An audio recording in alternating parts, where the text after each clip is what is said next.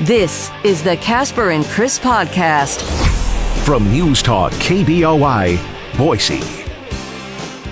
Listen to KBOI online. Go to KBOI.com and click the Listen Live button. Now back to Mike Casper and Chris Walton. This is Casper and Chris, live and local on News Talk KBOI.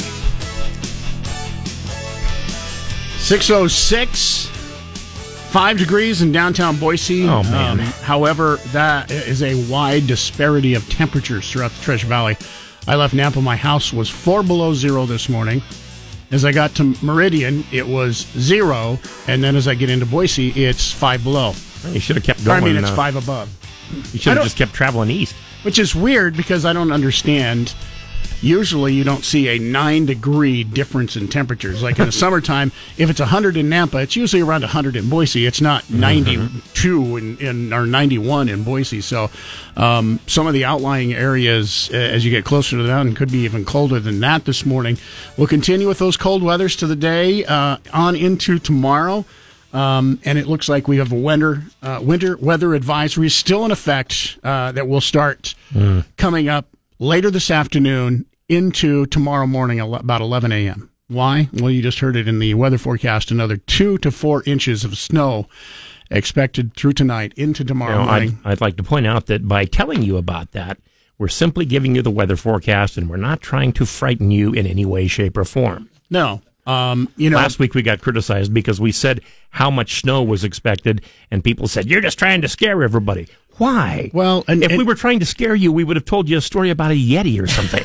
and here's the thing: uh, those people complaining, were you know, we're never Boy Scouts. Those dumbasses uh, don't know about always be Oh, well. prepared, and that's all you do. You're, We're giving you the information so that tomorrow morning, people that must drive to work be prepared because it could take you a half an There hour to 45 minutes longer to get to work tomorrow morning. That's it. That is the Boy Scout. Is, is that the slogan or the motto? It's a motto. Okay, motto. Always be prepared. Be ju- ju- just just just be prepared. Yeah. Always is is uh, implied. So, well, I think the actual motto says always be prepared. No, So- it's just be prepared. are you sure? Yeah, I was a Boy Scout. So was I. I'll have to look that up. Um, continued uh, snowy weather in the mountains. If you're traveling there, check out your road reports before you go. All that, all that kind of stuff. Uh, coming up here for you this morning. Road conditions, by the way, this morning. Uh, I-84 pretty much dry.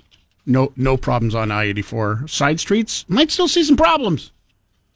I did actually. We did actually have somebody um, come clear our roads Yeah. this in our subdivision, which is so weird because I lived in a subdivision in Eagle, Banbury subdivisions for so many years that was never cleared of snow, uh, except for Snowmageddon. And finally, they did bring in a road grader and plowed everything to the middle of the road.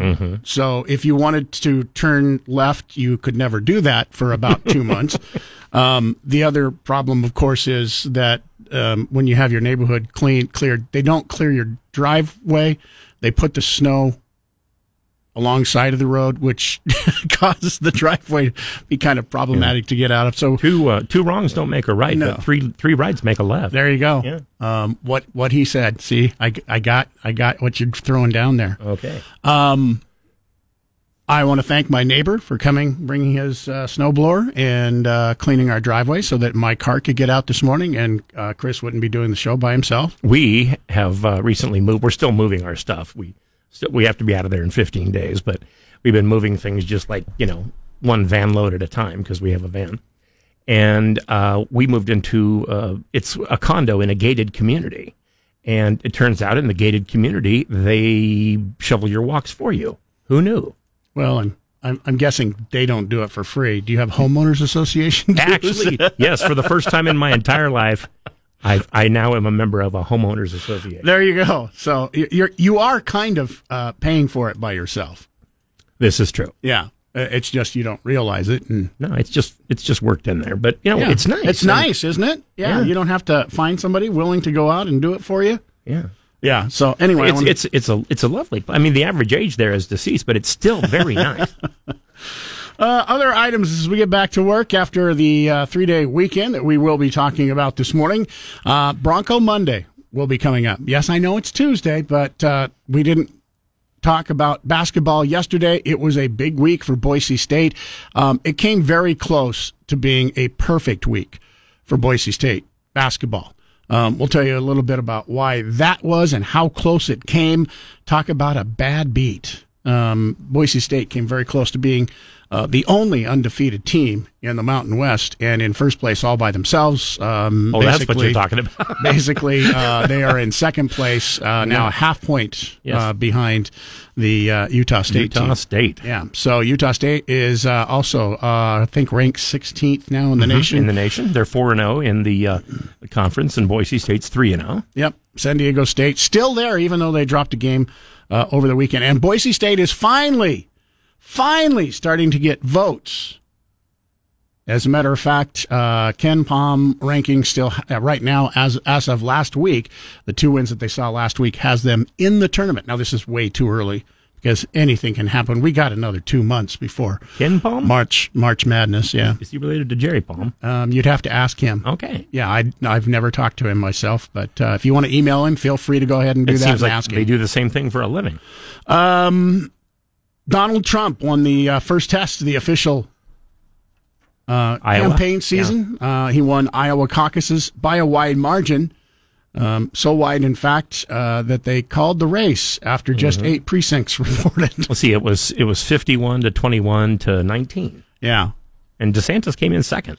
Sanders came in set, second. Some, quite a while there- thought that was a surprise. I was watching, you know, the, the returns and things, and and uh, for quite a while there, it looked like he was going to come in third, but then he ended up with more votes. Yeah, and, and the prediction was uh, due to early poll or polling last week. Um, was it Nikki San or Nikki Haley had a uh, good chance of coming in second? It was very close, but she did come in 3rd Um, uh, another candidate has dropped out of the ra- race. Vivek Ramaswamy You know, said he is done In all throwing honesty- his support behind Donald Trump. in all honesty, I can't say that makes me upset at all. I was getting tired of him. Are you? Yeah. Yeah. Um, and uh, we'll talk also about COVID. It's back in the Treasure Valley. Do you care? Uh, yeah. I don't want to get it again. I, It I don't want to get it for the first time, so I, I'm I'm a little you know concerned about it. But there are people, of course, who don't care. About That's it. Um, so I'm just I'm just curious, and we'll tell you how we know uh, that COVID is back in the Treasure Valley. Which, by the way, um, COVID is uh, at a higher rate right now And again, than it has been since 2022. right, and before you write in, no, we're not trying to scare anybody. And yes, this is America. You don't have to care if you don't want to. No, but I am curious if you do. Yeah. Yeah. Um, 208 336 3700, pound 670 on your Verizon Wireless. Um, we'll also talk about uh, Hunter Biden um, flip flopped again, and on Friday, his lawyer said that he now will sit for a deposition uh, as long as they give him a new subpoena. Okay. We're not going to honor the Whatever previous subpoena, but if you give us a new subpoena, we will finally sit down. So, Well, the- hey, hey, don't hold us in contempt, please, this week. The last one probably had, you know, an, an angry tone to it or something. which, by the way, um, the vote on whether or not to hold Hunter Biden in contempt uh, will happen this week. Maybe, maybe not, depending on uh, what Hunter Biden had to say on Friday or what his attorneys had to say on Friday. Um, we'll also talk about the story. We, we just gave you a little bit about it uh, last week uh, about the uh, Fulton County, Georgia DA, Fani Willis, um, allegations that uh, she has a, an improper relationship with uh, the prosecuting attorney in which she named and picked him to do, lead the case against Donald Trump. Um, she has been subpoenaed to testify in Nathan Wade's divorce trial. Kind of strange. Nathan Wade, by the way, is the uh, person she is accused of having an affair with and uh, improper how can you say it? Uh, money given to uh, the person that was then spent on lavish vacations, taxpayers' money. Uh, she also did break her silence about the case uh, yesterday and everything going on. We'll talk about those remarks also on the way for you. All that and a whole lot more, including Bryan Adams concert tickets. Would you like to see Bryan Adams? Great concert. It's going to be here in the Treasure Valley. We have a chance for you to win those tickets coming up here this morning with our Casper and Chris damn near impossible question. Right now, let's get our first check of what's going on with sports. A lot of sports activity over the weekends.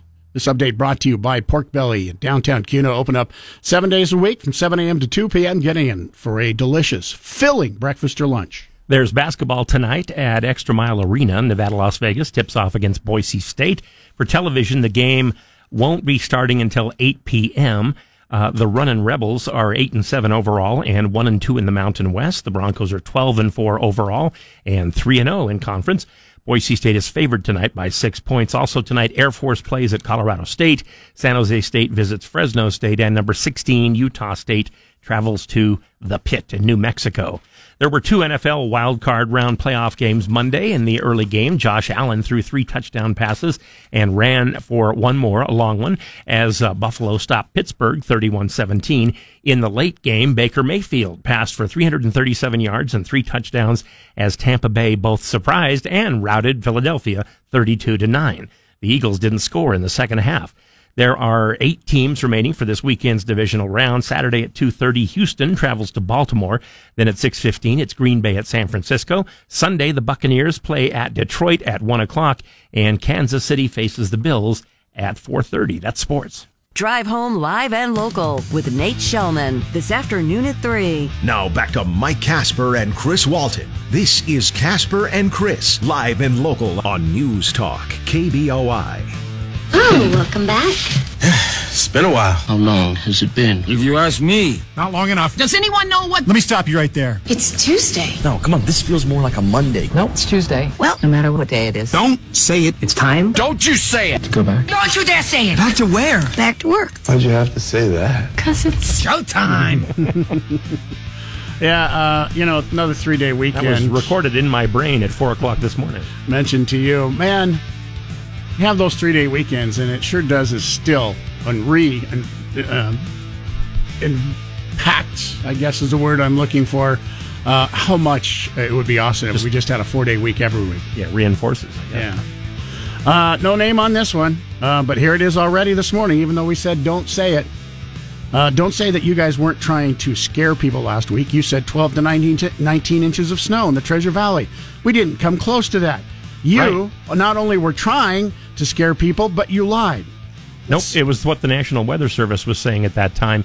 Because, see, they're scientists, and what science does is when things change, they change the outcome of, of what's going on. Well- they, they predict as well as they can, but then it turned out we didn't get as much snow as we thought we were going to. No, we did. We did get as much snow as we th- we thought we were going Oh, to. we weren't trying to scare anybody anyway. January 6th through the 13th. This is how dumb you are when you sit there and make claims like we lied. January 6th through the 13th. That's last week. Boise Airport picked up 18.9 inches of snow. Hmm. Seems to fall in between 12 and 19 inches, doesn't it? Matter of fact, comes really close to 19 inches. I don't, I don't think he's dumb. I think he's just mean and probably has no friends. During that week, Boise also set two daily snowfall records. One on January 10th, 5.2 inches of snow, most that's ever uh, fallen in Boise um, on January 10th. And then this past weekend, 6.8 inches of snow piling up on January 13th. When I was a kid, it seemed like every year we would get a big snow storm, uh, like either right after Christmas or just right after New Year's, and then on the tenth, it was it was always thawing. I remember that it was my mom's birthday. It was January 10th, and it always seemed like we'd go outside and and there, you know, it, everything would be thawing out. Um, some people, if you've watched on uh, social media, trying to compare this year to uh, Snowmageddon, and even though already um, we've received uh, quite a bit of snow, more than normal years uh, in January, uh, our December tally was way below normal years. How does it compare to the 16 17 winter season? Total snowfall uh, in January uh, through January 15th that year was 29.9 inches. Through January 15th this year, Boise has 22.9 inches, so seven inches less than that same time period during Snowmageddon. Um, but there's still a lot more time to uh, add on to this level that we've got so far. Uh, key difference between that year, uh, that winter and this winter 14 inches of snow fell in December of 2016. This year, total snow 3.8 inches in December. So we got a, a good start in uh, 2016 that we didn't get this year. Uh, but as of right now, only seven inches behind the Snowmageddon year. Um, we'll see what happens this week. As you heard from the weather forecast, two to four inches expected again overnight. And with the cold temperatures not leaving uh, at least anytime soon, maybe later in the week, I did see temperatures close it's to gonna- 40. Like tomorrow, I think it's supposed to get up to about 30. Is it? Yeah. Yeah. So uh, this this frigid air that we've got uh, could be leaving the Treasure Valley. Sounds like Broadcasting from the Auto Ranch Group studios on 93.1 FM and 670 AM. We are News Talk, KBOI. 634 208 336 3700 is our phone number if you want to get through to us this morning. Also 1 800 529 5264. That's wherever you might be listening. Pound 670 on your Verizon Wireless. Uh, love to hear from you if you are a long ways away. And this is the time of the morning when we can get people listening in from Montana, clear into Canada. We've actually heard from people into Canada before. Um, what's the temperature where you're living this morning? Saw uh, North and South Dakota this weekend. 35 to 40 degrees below zero. Yeah, I don't think I'll move there anytime soon. Does it make a difference? I mean, I can remember uh, being out feeding cows. Uh, I grew up in north central Idaho, um, around Grangeville, Kamiah area, and would go out to do chores in the morning. Um, you know, and there were times when it was, you know, 10 degrees above zero. And then there were times where it was 15, 20 degrees below zero. And I really couldn't tell the difference. it was just freaking Hey, cold. Frozen is frozen, Yeah. right?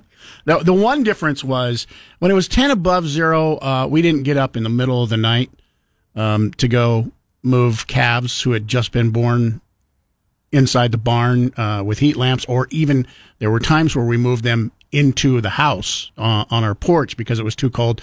And if they were left outside, their ears and tails tended to freeze it off, freeze off because they were, you know, all wet immediately after being born. And uh, didn't take very long for uh, those uh, appendages before the blood started circulating in their bodies to just freeze off and break off. Um, so the difference was when it was that cold, we were getting woken up in the middle of the night by our dad going, "Come on, cows, uh, having a calf. We got to move it." So Yeah. yeah, uh, but like I said, difference between ten and 15, 20 below zero. it Couldn't really barn, tell yeah. the difference. Yeah, it was like just damn cold outside. Uh, right now, in downtown Boise, five might be colder where you are at this morning. As I uh, mentioned when I left Nampa, it was uh, four below. Meridian was at zero, so you just saw a gradual warming as you got into downtown Boise this morning. Winter storm advisory, snow advisory, once again going to be in effect for tonight into tomorrow morning. You keep hearing the um, snow that's going to be possibly falling here in the Treasure Valley, so just be aware of that. Allow yourself a little extra time tomorrow morning. Uh, we're not trying to scare you, I- so and now if you're scared, boo. Okay, now I tried to scare you. See, see the difference? Yeah. Yeah, a big difference. Um, just allow yourself a little extra time tomorrow morning. And of course, this is the station to be tuned to. We uh, give you updates on traffic every 10 minutes. For your Google Play, simply say, Hey Google, play 670 KBOI. Now back to Mike Casper and Chris Walton. This is Casper and Chris, live and local on News Talk, KBOI. 642, once again, 5 in downtown Boise as you wake up and get going this morning. Roads are in pretty good condition so far today. Might be a little bit different tomorrow. Phone lines open, 208 336 3700. Want to email us and take part in the show? That's always appreciated. Uh, you can email Chris at KBOI.com, Mike at KBOI.com, or text us, same as our main number. Uh, today is Tuesday, but it will be Bronco Monday. Bob Beeler will be with us coming up here at 835. Another big game tonight, UNLV. Uh, an important game um, because not because of how good UNLV might be. Um, it's right now considered a quad two or quad three game tonight. But uh, Boise State so far this season has not had a bad loss. Um, you lose tonight. This could be considered when you go back to the season a home loss against a quad two And or a win quad three. means that we are tied for first place. Yes. With uh, Utah State. We're currently just a, a half game behind them. Boise State came within an eyelash of having a near perfect week last week. Now, the perfect week in that they won both of their games, which, by the way, they were not favored in in either one of those two Mhm, that's games last week. Um, even their home game against Colorado State. Against Nevada, they were uh, Nevada was favored by six and a half. Yeah. Um, and by the way, just, Boise State played fantastic defense. I mean, that's how they're going to win this year. Both games, just amazing defense on the best players for the opposing team. If they can keep that up throughout the uh, year, um, they're gonna they're gonna be in good shape. The the where it comes to almost a perfect week, San Diego State got beat. Um, their first lost in the Mountain West. Utah State, I, if, you if you can sit there and tell somebody it's like you're ahead by four points with 8.4 seconds to go how, how are you going to lose this game? It just goes to show why you play all the way through.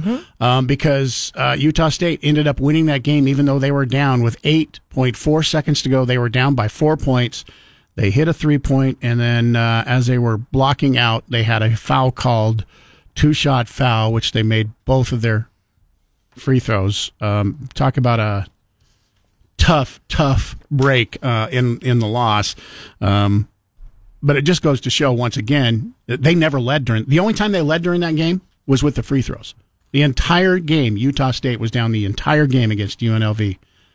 And and that was the time that they Yeah. the most important time, obviously, uh, because they did come out with a win, and now they are three. So at least we know and oh. UNLV is kind of tricky. Yeah, yeah, UNLV Or can be. Yeah, they're they're always. Um, you never know exactly what you get. Remember that was six, seven years ago. They were Mm-hmm. the power of the conference too. It's like uh, they didn't lose. Well, they're the only team in the Mountain West who's ever won the national yeah, championship. Yeah. Um. So anyway, another big week uh, gets underway tonight. Uh, it is a home game at Extra Mile Arena, and then uh, another home game this coming Saturday. I, I'm guessing. I don't know about tonight if it'll be a sellout. I'm guessing a big crowd. I'm guessing Saturday will be a sellout. San Diego More State. than likely. San Diego State comes San- to town on, on Yeah, Saturday. that, and that's an eleven o'clock start. Isn't that A- weird? A.M. Yeah, in the morning. So uh, you can you can have your whole day ahead of you after you, after you get that game. Let's get another uh, check on what's going on quickly with sports. A lot of other sports news going on. This update brought to you by Pork Belly and Kuna. In baseball, the Mets signed Vladimir Guerrero as an international free agent. Now, it's not Vladimir Guerrero Sr., he is in the Hall of Fame, and it's not Vladimir Guerrero Jr., who already plays for Toronto.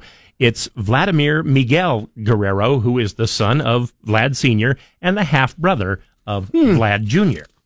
So now we know that. Uh, games tonight in the uh, Mountain West. Air Force plays at Colorado State. San Jose State visits Fresno State. Number 16, Utah State travels to New Mexico, which is never easy. And of course, there's basketball tonight at Extra Mile Arena. As we told you, Nevada Las Vegas tips off against Boise State. And for TV, the game won't start till 8. That's sports. I'm going to make a prediction. Okay. Utah State loses tonight at the pit. Yeah, you could be right. Yeah. It- it- they're, they're due. That's just a tough, tough place to play.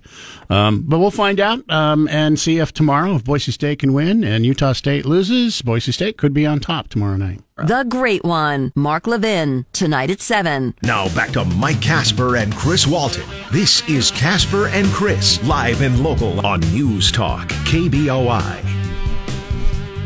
Currently in downtown Boise at our studios, it is five above zero. Could be colder across some of the other areas, the Treasure Valley. There are some areas that are uh, in the negative uh, digit territory, places like uh, Stanley, Garden City, Call, places like that.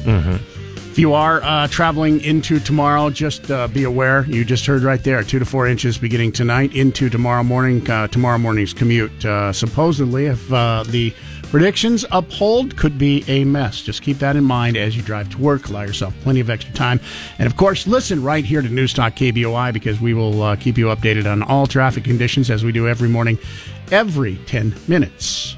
Casper and Chris, damn near impossible question coming up here for you this morning. It's brought to you by Berkshire Hathaway Home Services, Silverhawk Realty. Is it that time to get into a new home for the new year? Maybe you've been sitting on your home thinking, hey, I don't want to sell quite yet because I don't know if uh, people are going to be able to rush out with the mortgage rates the way they are. Well, mortgage rates have dropped about a point and a half in the last three or four months. So maybe it's a good time to sell too. Find out. They can help you through and uh, get you, help you through the process and get you a market analysis. All you have to do is call 208 888 4128. Our question today Bryan Adams concert tickets. You want to see Bryan Adams? We've got free tickets for you. Don't call now. This will be coming up here in the 8 o'clock hour. All right. Has to do with uh, television and, and a specific television series that probably a lot of us, especially if you're uh, Chris and Mai's age, uh, probably watched growing up as a kid. you always hear about Lassie saving someone when uh, he fell down a well. Um, out of the 571 episodes, Who were the characters that actually fell down the well and had to be saved? All right? Who were the characters? That's all you need to know. Be ready to call after 8 at 208 336 3700. First person to answer correctly, you've got Bryan Adams concert tickets. Be a part of the show at 336 3700 or toll free 1 800 529 KBOI. Now, back to Casper and Chris on News Talk KBOI. It's time for the KBOI Medical Moment brought to you by Regence Blue Shield of Idaho featuring Dr. Dan Meltzer. Dr. Meltzer, good morning. Good morning. Doctor, um, once we get to this point in January, it seems just about everybody reports feeling kind of low on energy. I know I feel that way. And even getting out of bed sometimes in the morning is more of a chore than usual. Now, we can chalk this up to the short days and gray skies, but you think that uh, for some people it may be a little bit more serious. How, do you, how so? You're, you're right. All of us feel fatigue at various points, you know, short days, cold days, et cetera. Um, so it's common, but really that tends to respond to rest, relaxation. But for others, fatigue can linger, linger really for months, uh, leading to a diagnosis of what we call chronic fatigue syndrome. We don't seem to talk about chronic fatigue all that much anymore. Is it because it's becoming more uncommon? No, it's actually uh, about 4 million American adults are diagnosed with chronic fatigue syndrome, and there may be, you know, hundreds of thousands of others not yet diagnosed. It's more prominent amongst women than men, and most common in those between 50 and 70 or so. And there's also some evidence to suggest that the surge in chronic fatigue as of late may be related to long COVID cases. So, what are some key chronic fatigue systems that we need to watch for, and what can be done to treat them? So the the primary symptoms, not surprisingly, are feeling tired. So, but it's six or more months of severe fatigue, and that severe fatigue really is to the point where it's impairing your ability to perform your daily activities, whether it's work or even getting out of bed. Um, it's often worse after any physical or mental exertion, um, even after getting, you know, typically re- recommended hours of sleep. And there are treatment centers and clinical sites that can work with you and your healthcare provider to help manage your symptoms, manage things like sleep and nutrition, hydration, physical activity, even certain medications to try to get folks feeling better. For anyone who hasn't yet abandoned their New Year's resolution to eat better, you say there's one really tiny food item they might want to try adding to their diets. What is this micro sized wonder? Right, a weekend, some folks have already abandoned it. Hopefully, we can uh, keep that going. But it's the mighty chia seed for those that are interested. So, how can something most of us need uh, magnifying glass to see be so good for us? Yeah, they are tiny, but there's a newly published report which notes that chia seeds contain lots of good stuff. They contain what's called polyunsaturated fatty acids, which are good for our heart. They have fiber, which is good for our digestion and our blood glucose levels. And they even have antioxidants and antimicrobial activities, which prevent infections. Before we jump on the chia seed bandwagon, though, what should we consider first? Well, I mean, they're certainly not a cure-all or a panacea. Um, and you know, if you want to try them, go slow, see how you respond. But it, they are certainly worth considering introducing into your digestion uh, regimen, your food and nutrition regimen, um, once you get accustomed to their texture. Well, that is the KBOI Medical Moment brought to you by Regence Blue Shield of Idaho. Dr. Dan Meltzer, thanks for joining us this morning on KBOI. Thank you. Tonight at 10, it's Michael Knowles. Now back to Mike Casper and Chris Walton. This is Casper and Chris, live and local on News Talk, KBOI. Frigid temperatures dampening turnout at last night's caucuses, the smallest number of votes cast in a quarter century.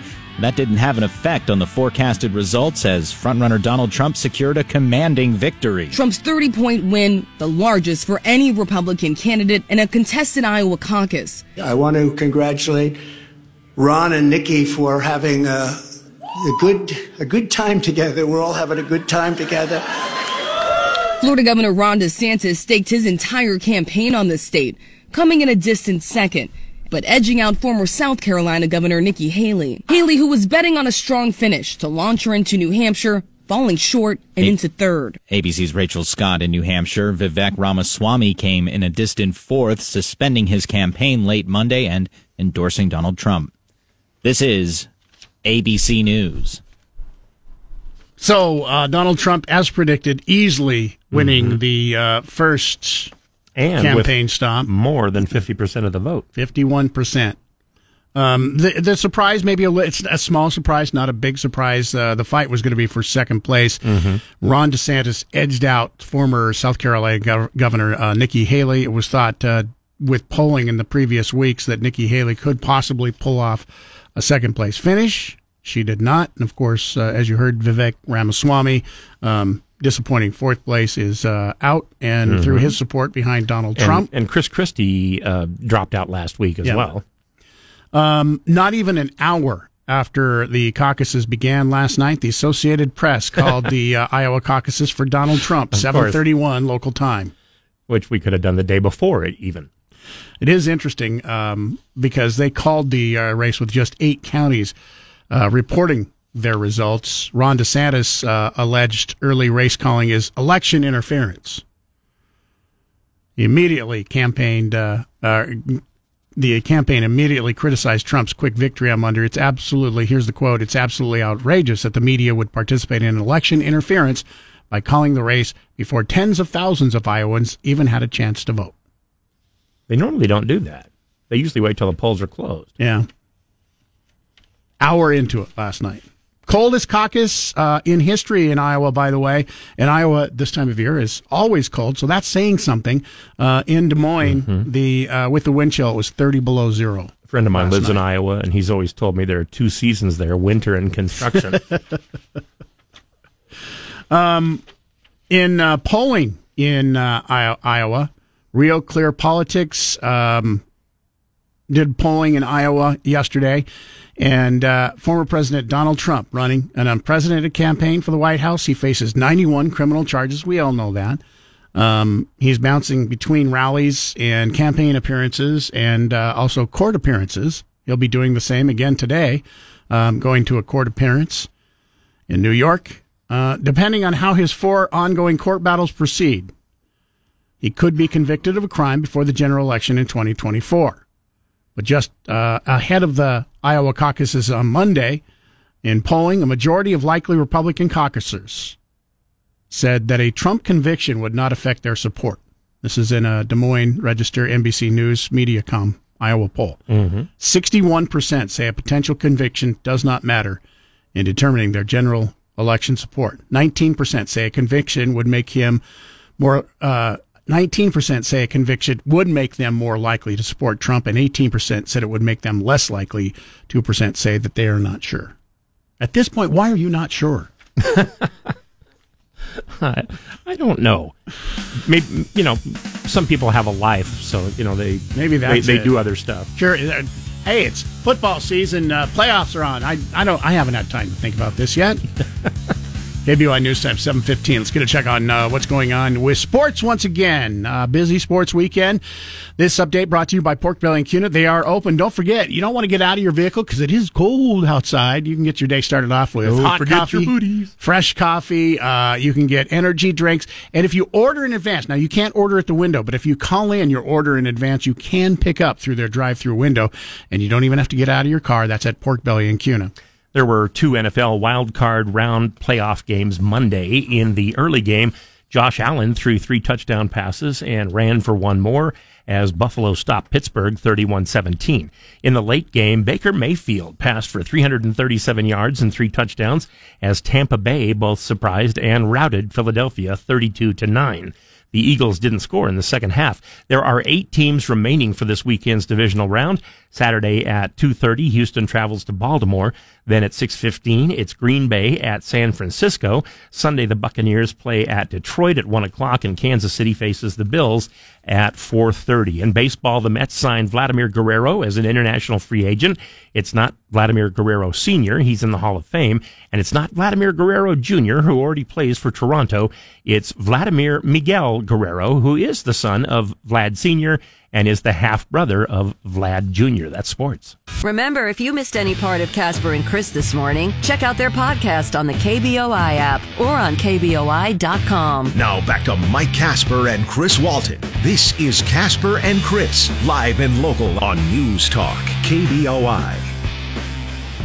In Kansas City, but what a scene last night as the Chiefs began defense of their Super Bowl title with a 26 to 7 win over Miami, a night memorable for many reasons. So many unforgettable images from the fourth coldest playoff game in NFL history. And the passion of NFL fans added to the record books. An average of 23 million people streamed the game on Peacock, making the first ever NFL playoff game to be exclusively streamed. The most streamed event of any kind in the U.S. ever. Super Wildcard Saturday was also an all-time record day for U.S. internet traffic, with most of those people interacting with NFL content online. Congratulations to our Comcast and NBC Universal teammates, and thanks to Commissioner Roger Goodell and our partners at the NFL and all the fans on this record-setting collaboration, a milestone moment in media and sports history. Ah, shut up, Mike Tirico. And and by the way, playoffs should be on broadcast TV. I'm going to make a prediction right now, Chris. Okay. Within our lifetime, the Super Bowl will be pay per view streamed. I don't know what what streaming service, but I, I'm making a prediction. It will be streamed based on how much money was made by Yeah. Peacock. And by the way, yes, it was um, the most streamed event in history. However, um, not very. It's not close to the average number of people who watch a playoff game average number over the last five years of all playoff games. And by the way, Miami, Kansas City probably would have had more than this. Uh, average number of people that uh, view a playoff game, 29 million. 23 million viewers tuned in for streaming. I, for one, I don't have it, and no way I was paying the $5, even though I think I, I saw some people claiming that you couldn't opt out, but I think you can opt out. You can get the one month as long as you remember if you forget, you got you're gonna have to because I- you specifically have to go back and say I'm canceling my Yeah. service. It doesn't do it automatically. I've been using a bunch of, of streaming services, and I just decided to, you know, cut back. Uh, it was one of my New Year's resolutions, and so I have gotten rid of all of them, sort of, because they all they, they all uh, they all expire at the end of the month, Mhm. and so I'm like January. That's all I'm doing is watching like you know, these Response on- things that I won't be able to watch in February. Social media not real kind. Uh, this is so disingenuous. They put on the biggest games of the year on a streaming service and forced everyone who wanted to watch it to subscribe. Consumers had no choice. This is not a win for the NFL. Uh, this was one of the greediest moves ever by the NFL. They made millions of fans pay to watch a playoff game on TV, and they still flooded the broadcast with commercials to make even more money. If we have to pay for a playoff game, at least it should be commercial free. Uh, no, they're going to try and make as much money as possible. And that's, by the way, is quite frankly why I think a Super Bowl um, is not too far off in the distant where you're going to have to pay for it. Um, i for instance, there's over the average of a Super Bowl um, people watching over 100 million worldwide. Yeah.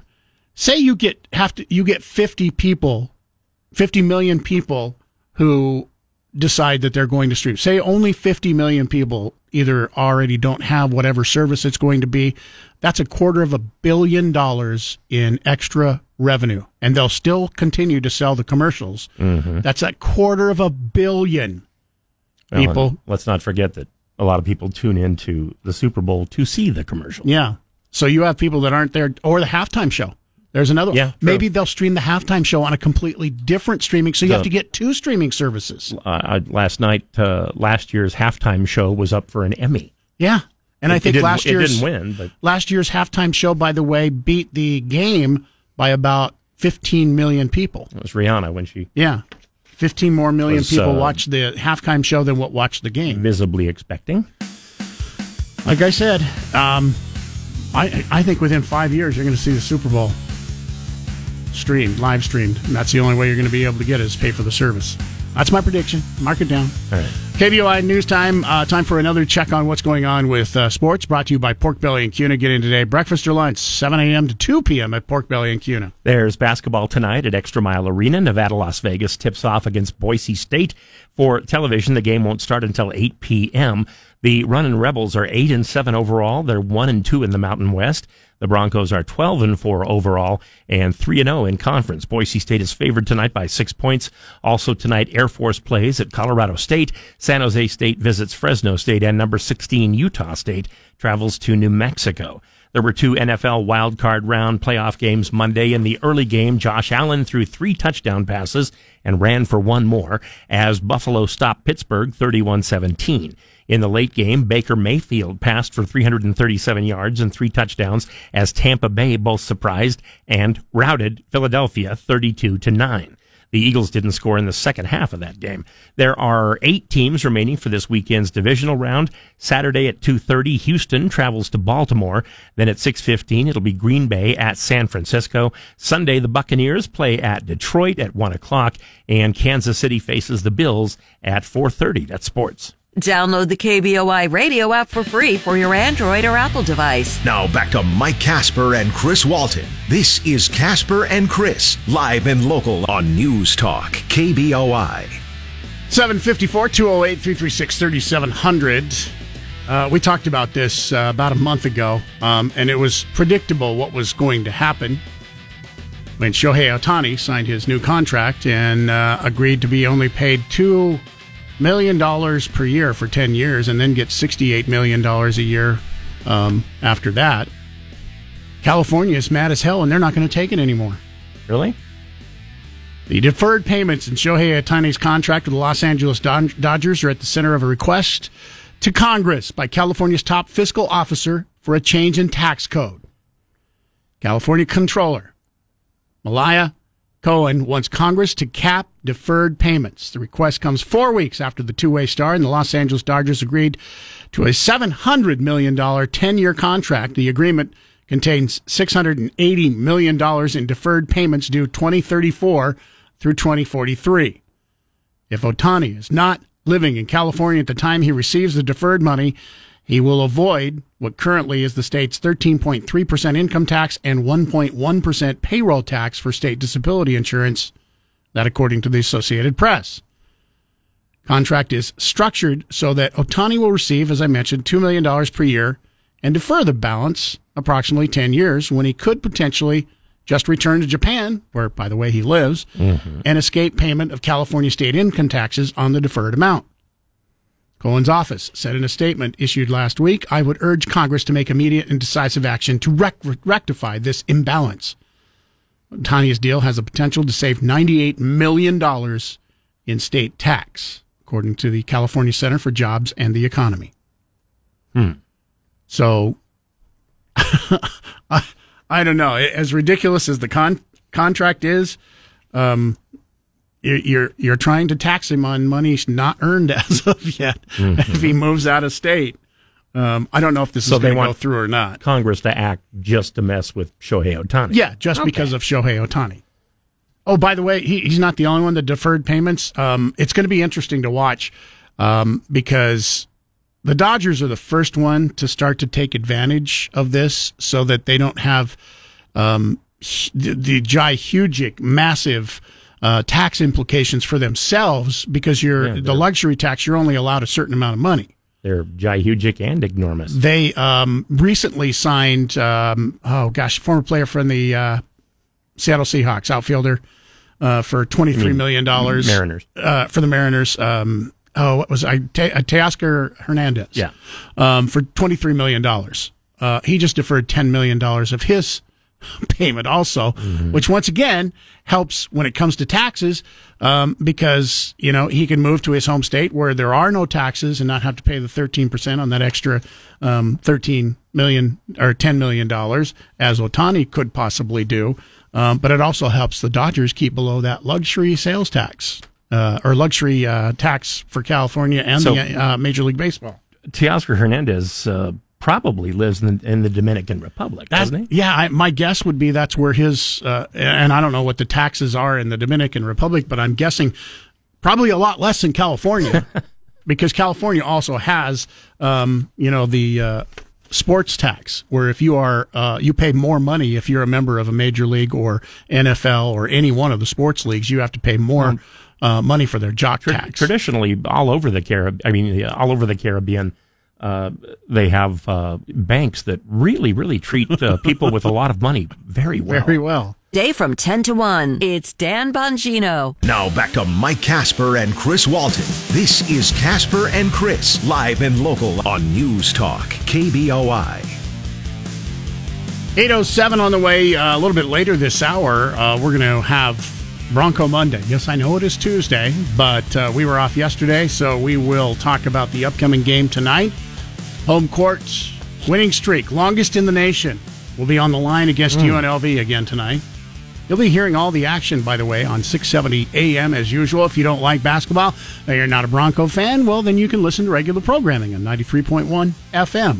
Bob Beeler will be with us coming up here in about 30 minutes. We'll talk about uh, the week last week, uh, where we're headed this week. A couple of really important games. Uh, it, all the games in the Mountain West this year um, are going to be important. And now that we are halfway through the month, you just look at the carnage already that uh, we have seen in the Mountain West with teams being upset.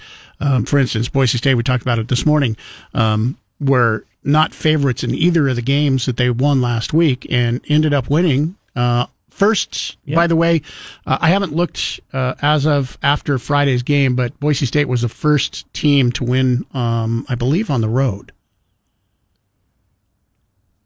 in the Mountain West. They were. I I, I, I believe so. At that time, at that time. Now I don't know if that's true uh, any longer, but as of Friday, I think Boise State was the first team to win on the road. Twice. I'm sorry, twice. Twice on the road. There Okay. it was. Yeah, first team to win twice on the road. So it's going to be very important, as we've talked about, that uh, whoever's going to win is probably going to have to win almost all of their games at home and then get a steal or two on the road. And I think you would you would count the Nevada game kind of a, kind of a steal Mm-hmm. in that Nevada has given Boise State trouble at Lawler Event Center every year, no matter how good Boise State was or how bad Nevada was. It's just a tough place to play, and they did they did very well. Some So rivalries are like that. we'll talk more about uh, that coming up here in about uh, 25 minutes from now. A Boise School District Board member, you see this, was tackled last week after he was protesting a uh, at Ron DeSantis presidential campaign event. Shiva Rajbhandari who attended Boise High School, was uh, elected to the school board in 2022, tackled by security Thursday in Ames, Iowa, after he jumped on stage. It's a pretty big no no no. Yeah, it, it, it, it really is. Um, while DeSantis was speaking, he uh, shouted, Ron DeSantis is a climate criminal. Tried to display a banner that read DeSantis, climate criminal. Rajbhandari uh, has been the second of three protesters who interrupted the uh, governor that day. He is an undergraduate student at the University of North Carolina right now at Chapel Hill and said he was at the DeSantis event with Sunrise Movement, a nonprofit focused on climate crisis. This was not the first time that Rajbhandari has uh, run into trouble during climate activism. He was arrested, you remember, in September of last year, charged with obstructing pedestrian traffic and failure to comply with a lawful order to disperse while protesting during Climate Week in New I- York. I did not remember that. Rajbhandari, uh, elected to the Boise School Board of Trustees. He's been on our uh, station a couple of times. We've Mhm. talked to him while he was a senior at Boise High. He uh, completed his two year term from afar while he attends college. School district clarified that he still meets eligibility and residency requirements and may continue to serve as a trustee.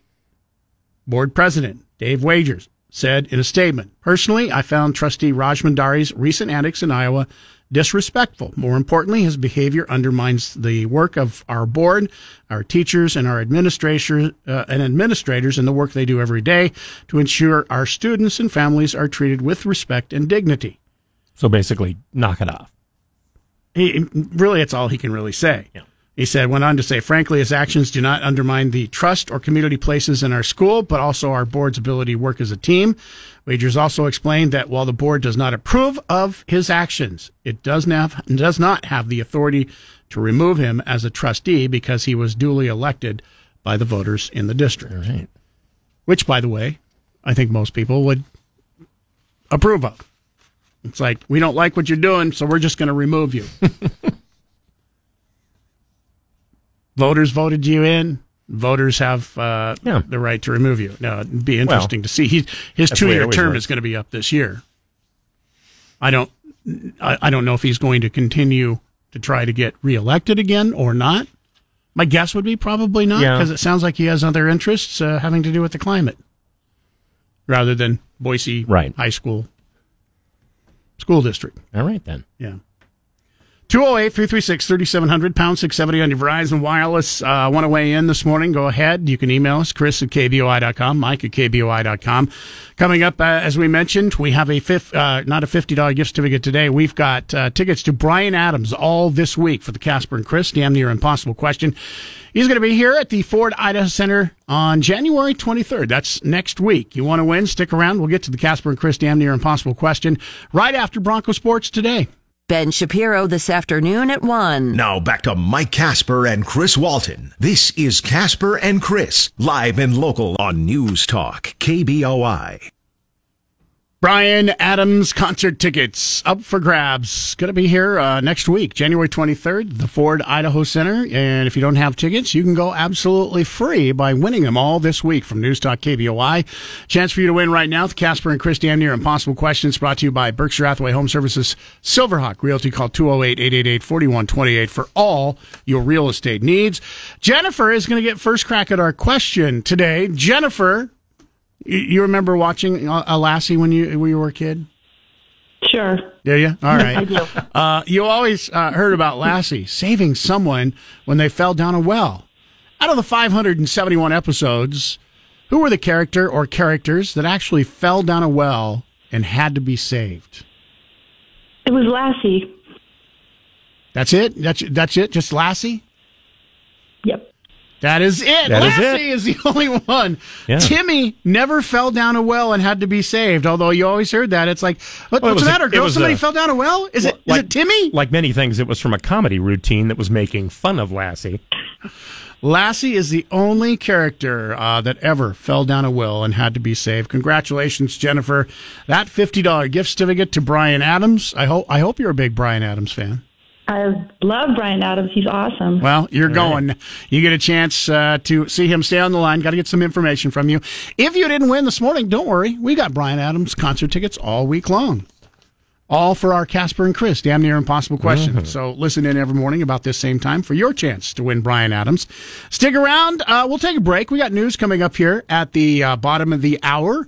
And then we're going to get to uh, Bob Beeler. It's Bronco Monday. Yes, I know it's Tuesday, but it's Bronco Monday on a Tuesday because we had yesterday off. We'll be talking about the games last week, games over the weekend. We'll talk about the Mountain West and what's ahead for Boise State beginning tonight and later this week. It's all on the way. Don't go away. Is Bronco Monday. Shaver, step back three. He got it. Uh, on a Tuesday. Because yesterday was a holiday and today is Tuesday. So, yeah, forget what day it is. Now, here's Mike Casper, Chris Walton, and the voice of the Broncos, Bob Beeler, on your flagship for Boise State basketball. News Talk, KBOI. Um, that particular uh, sweeper right there is the reason why I love uh, Bronco Mondays on Tuesdays. Well, and and how about the fact that Friday night was the game? All weekend I was kind of thrown off because I Mhm. got back on Saturday morning from Reno, and it kind of felt like a Sunday, Mhm. and then Sunday felt like Sunday, and then Mhm. yesterday felt like Sunday. It was almost a month Wait, of what, Sundays. What, what does today feel like then? Feels like Monday. to Okay, me. good. well, good. But we because got a basketball game Monday. tonight. Yeah. We generally never Which play throws ba- you off again. Yeah. So a big one tonight. And again, when you keep winning, games keep getting bigger. Mhm. And Boise State tonight uh, takes on UNLV. It'll be an eight o'clock start. Uh, CBS Sports Network. That's the extra Right. hour that we have to wait for the game. And they're facing UNLV, a team they've owned over the last couple of seasons. Mhm. Uh, Boise State has won eight straight against UNLV, but maybe more importantly, they've won 22 straight at home. Longest winning streak that's active in the country for home court. And a tremendous win at Nevada. I, I thought coming into the game that Nevada may have been the most complete team Mhm. in the conference. Most athletic, biggest, strongest, maybe deepest.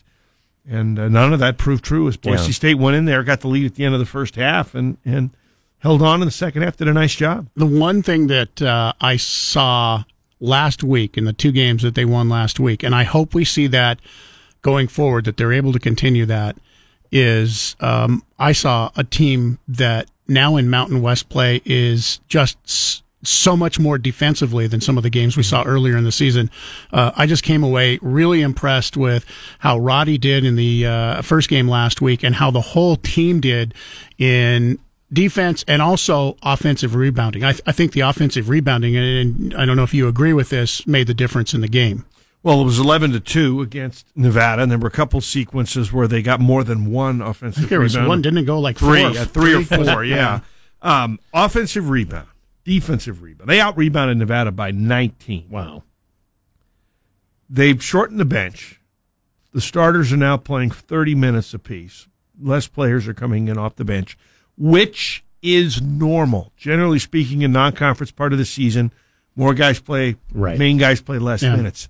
And then as you get into the conference season, the matchups get a little harder mm-hmm. and, and the bench gets a little bit shorter, which has been the case.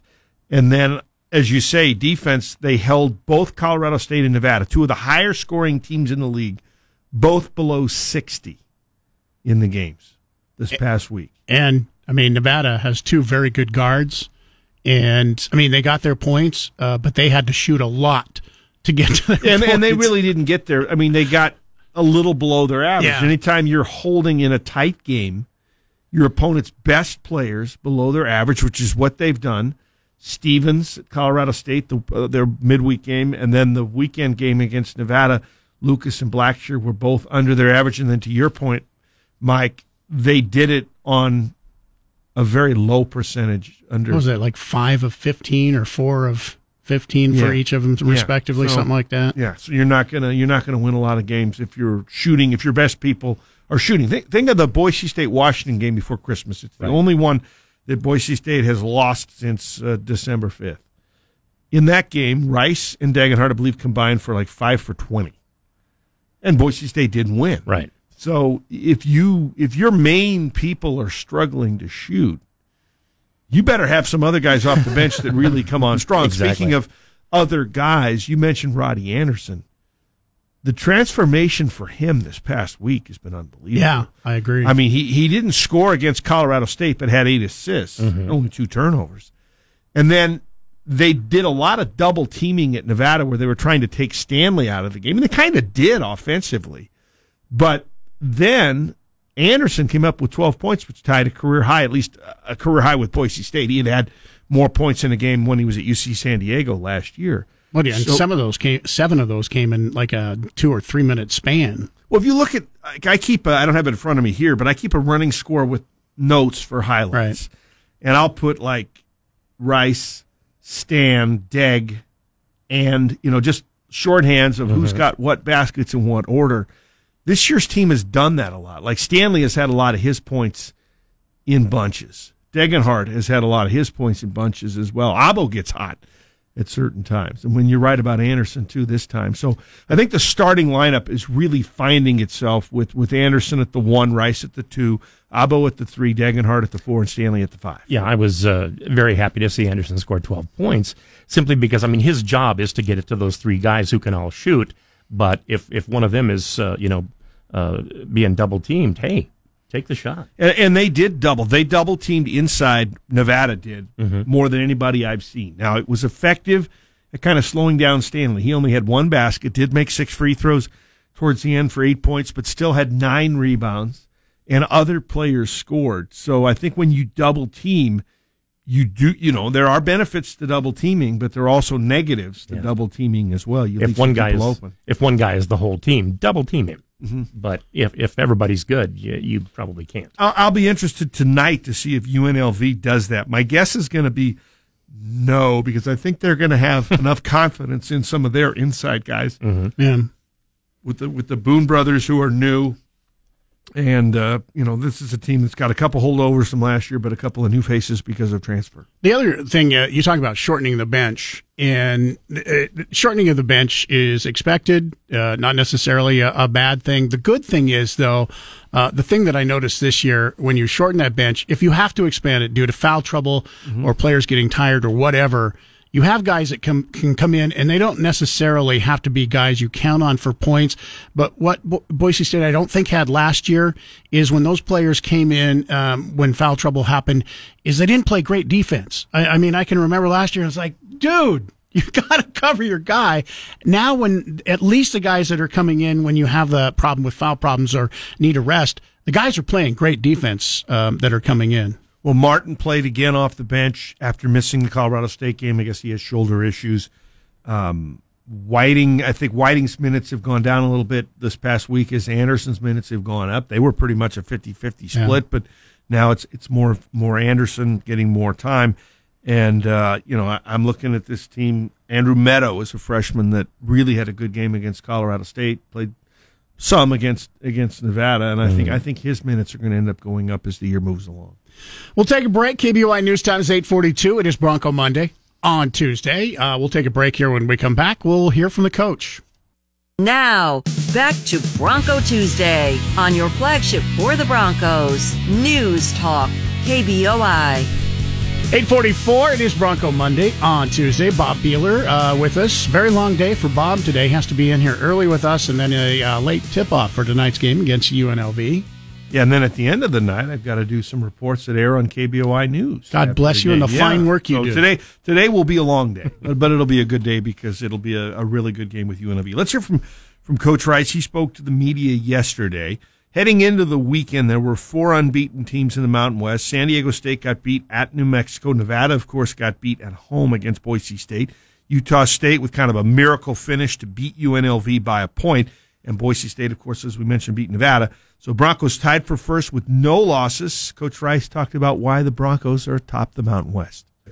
Well, I think it goes back to the valley of death we went through and the teams that we played, and they, there wasn't a lot of easy ones on our schedule, and and our guys had a great mentality, great approach, great toughness, and we got better because of that, and and then you know you get those new guys accustomed to playing together, and that that that makes you a better team.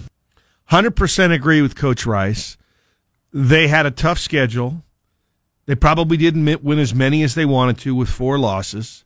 They have no bad losses on the schedule, which is something even the two teams that went to the tournament last year, those two teams the last two years had some bad losses. So he's right. I don't I don't think they win the Colorado State game without having the schedule that they played that get them tougher. Uh, UNLV's the team coming in here. They have been hot and cold this year, and Coach Rice uh, is very wary about what the Rebels offer against him. Well, they got shooting, they got athleticism, they got size, they got a, a point guard who's uh, wise beyond his years. You know, he's young, but he doesn't play young, and uh, bigs that can score. You know, lots of shooters and lots of athleticism, and so you put that all together, you're like, that's uh, drives a hard bargain, no matter what, no matter who you're who they're playing. I mean, I saw what they did to Creighton and you know they, they take out the first few minutes of that San Diego State game. That was a you know the New Mexico game and on and, and you take out the last eight, 12 seconds of the of the last game. I mean, you know, it could be a completely different record and vibe or whatever season and and you know so we know we know that they're really really good and they're going to be a big big challenge and we're going to have to play a, a great game and we're going to have to have a great crowd so you know to have that home court 22 in a row at home, number one as far as home court win streak in the country. Uh, Boise State also with a nice little streak going against UNLV. They've won eight straight against the Rebels, including three last season. Two of those games were close. One of them, the last one in the conference tournament, went to overtime, but Boise State has done well against UNLV. We mentioned Roddie Anderson last two games. Colorado State, 34 minutes, eight assists against Nevada. He had 12 points also in 34 minutes. Coach talked about what he's been able to contribute the last week. well we're trying to get consistency you know a, a great player has to show up every night and be consistent and it's not always about the points it's, you know it's about how you do all the other things. And two of the things that i'm really pleased at is he takes care of the ball really well and get, makes others better. He had eight assists the one night. I mean that's pretty impressive. And then he's really really buying in defensively now. And you know he's such a good athlete that that if he gets a consistency of that, uh, which we've seen for few games, is you know that's really going to help this team, and that's one of the reasons you're getting better is because those guys are becoming more consistent in our system. And one of the guys becoming more consistent is O'Mar Stanley, the 6'8 center. He, as a starter, and he started the last 10 games, is averaging almost 14 and a half points a game. He's had more than 10 rebounds three times, had nine in the last game. Uh, Nevada double teamed him a lot, made it more tough, tough, made it tougher for him to score. And this is what Coach Rice had to say about Stanley. Yeah, he, those guys are going to face lots of double teams, no doubt, and and so we just have to keep getting better at it. Um, but the thing I was most proud of O'Mar about is he made winning play after winning play after. Go, he, you know, I think he was one for eight, and he didn't affect his mind. His, his mind was to help the team. He goes and gets that huge offensive rebound, gets fouled, and then makes six free throws in a row where there was no getting himself like, oh, I got to uh, feeling sorry for himself, or oh, I'm one for eight. I haven't got, you know, many clean looks because the double team, couple turnovers, all that. No, he was on to the. His response was near perfect, and that that's that that is such a good sign. I mean, because you know we've had great players in this program that it took them a long time to to be able to do that, and you know he's making great progress because that's a hard thing to do. You want to play great, and and he was he had played so great, you know. So you just don't get too caught up in. Sometimes the ball doesn't go in, and you still are playing great. And you know the ball didn't go in for him that night, but everything he did helped us win that game. How impressive when you look at what Stanley did at St. John's, they used him a little more outside than Boise State has used him. He averaged five points, three rebounds, started half the games played in them all for St. John's.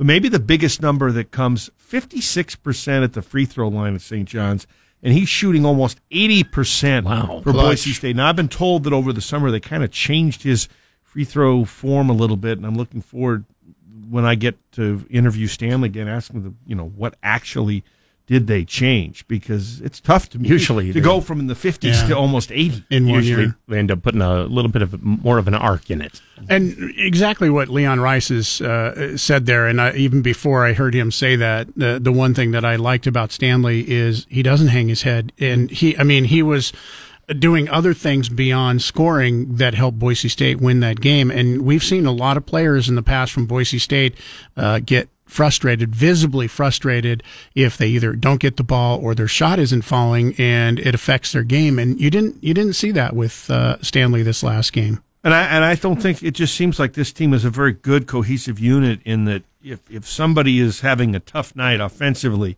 they'll find other ways to contribute and other people pick up the slack. Nice start, 3 and 0 in the league.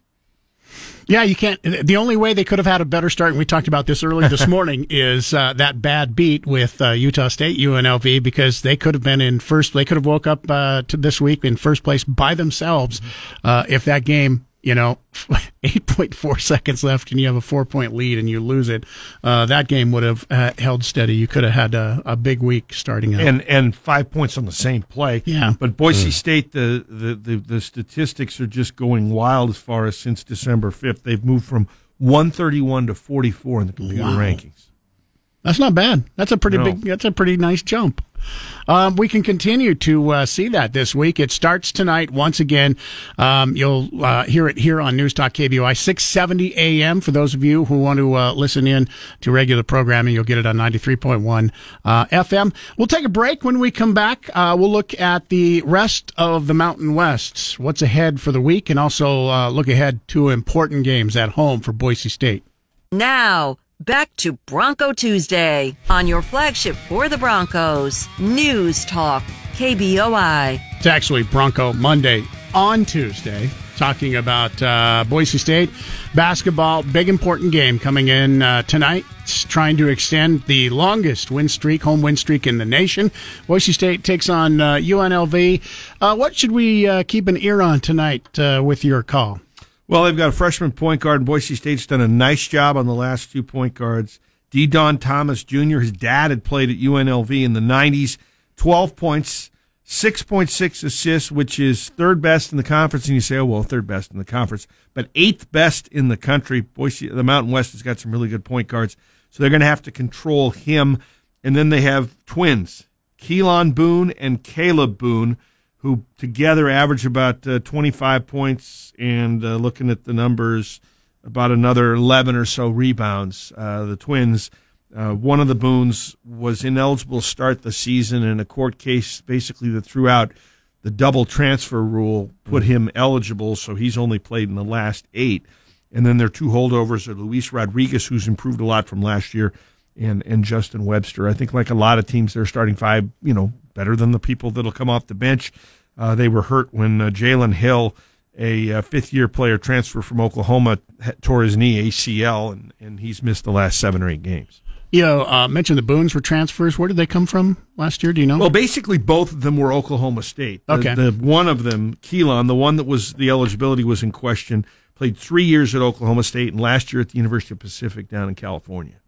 So both of them are reuniting to play together, and, and they go six eight six nine, and they're pretty formidable two guys inside. For there UNLV. um, are other games of interest in the Mountain West this Well, week. Yeah, and of course the, the Saturday game, and it's not a misprint. It is eleven in the morning against San Diego State. So don't think it's a typo and and miss the game. Utah State's at New Mexico. Uh, Utah State is uh, at New Mexico tonight, and New Mexico looked like world beaters against San Diego State. I, and then I tomorrow, predicted Nevada. a loss there for tonight. By the way, you're going to go with New Mexico to yeah, win at the pit. I, it's just so Okay. hard to play there. And then tomorrow, Nevada has to try to bounce back from a tough loss to Boise State. They're at San Diego State, who's going to be mad after their loss at New Mexico. Just a brutal, brutal league this year. It's going to be fun to watch. Makes it fun for you Yeah. and fun for us to watch. And then San Diego State comes to town this coming Saturday. Um, phew, no rest, right? Six teams are in the top 50 in the computer rankings. Six out of the 11 That's good. in the top 50. All right, Bob, we'll be looking forward to your call uh, tonight. Once again, you can hear it on 670 AM. For those of you who uh, are not basketball fans, you can listen to regular programming on 93.1 uh, FM. Thanks, Bob. Great talking to you again. Good luck this week and have some fun. Thanks, guys.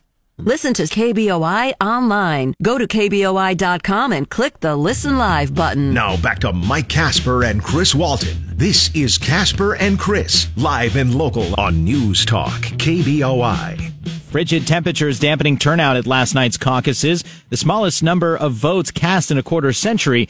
That didn't have an effect on the forecasted results as frontrunner Donald Trump secured a commanding victory. Trump's 30 point win, the largest for any Republican candidate in a contested Iowa caucus. I want to congratulate Ron and Nikki for having a, a good a good time together. We're all having a good time together.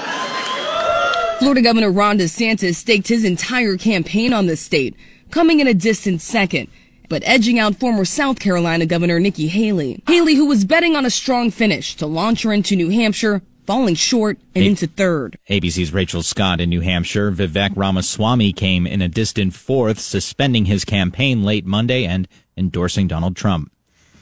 There you go. Our first campaign uh, stop, official campaign stop for primaries and caucuses next week. New Hampshire, second on the docket, followed by South Carolina.